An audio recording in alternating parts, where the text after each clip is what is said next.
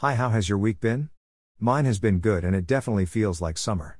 I saw a photo on Facebook sometime last week and when you looked at it, it looked like the beach, the ocean, and the sky. But when you really looked at it and realized what it was, it was the ground, a smashed bottom of a car, and the car itself. Perspective is a funny thing.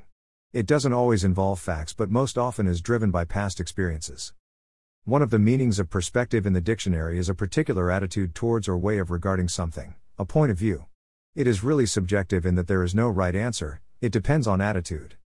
Let's look at a story in the Bible to see how this works. King Solomon was a wealthy king of Israel. He sought God for wisdom and received that and much more. His fame went out through the nations and in 2 Chronicle 9, the Queen of Sheba comes to visit. She is amazed and astonished at what she sees and hears. In verses 5 to 8, she verbalizes what she sees. Verse 7 is what I want to highlight.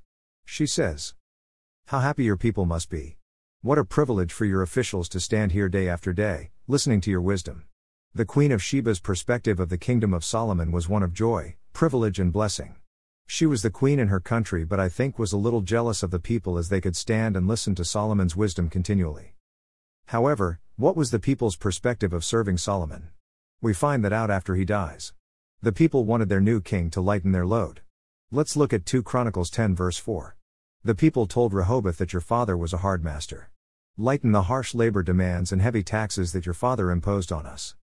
Hang on, is this the same king that we just read about where the Queen of Sheba sang his praises? Yes, it was. The people didn't know how blessed they were. They had the wisest leader that ever lived but were focused on work, not blessing.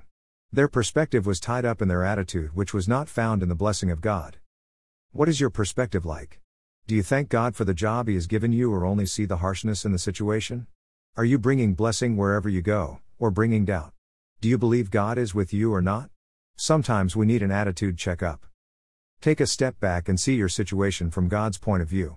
He has strategically placed you where you are so you will be an effective witness for Him.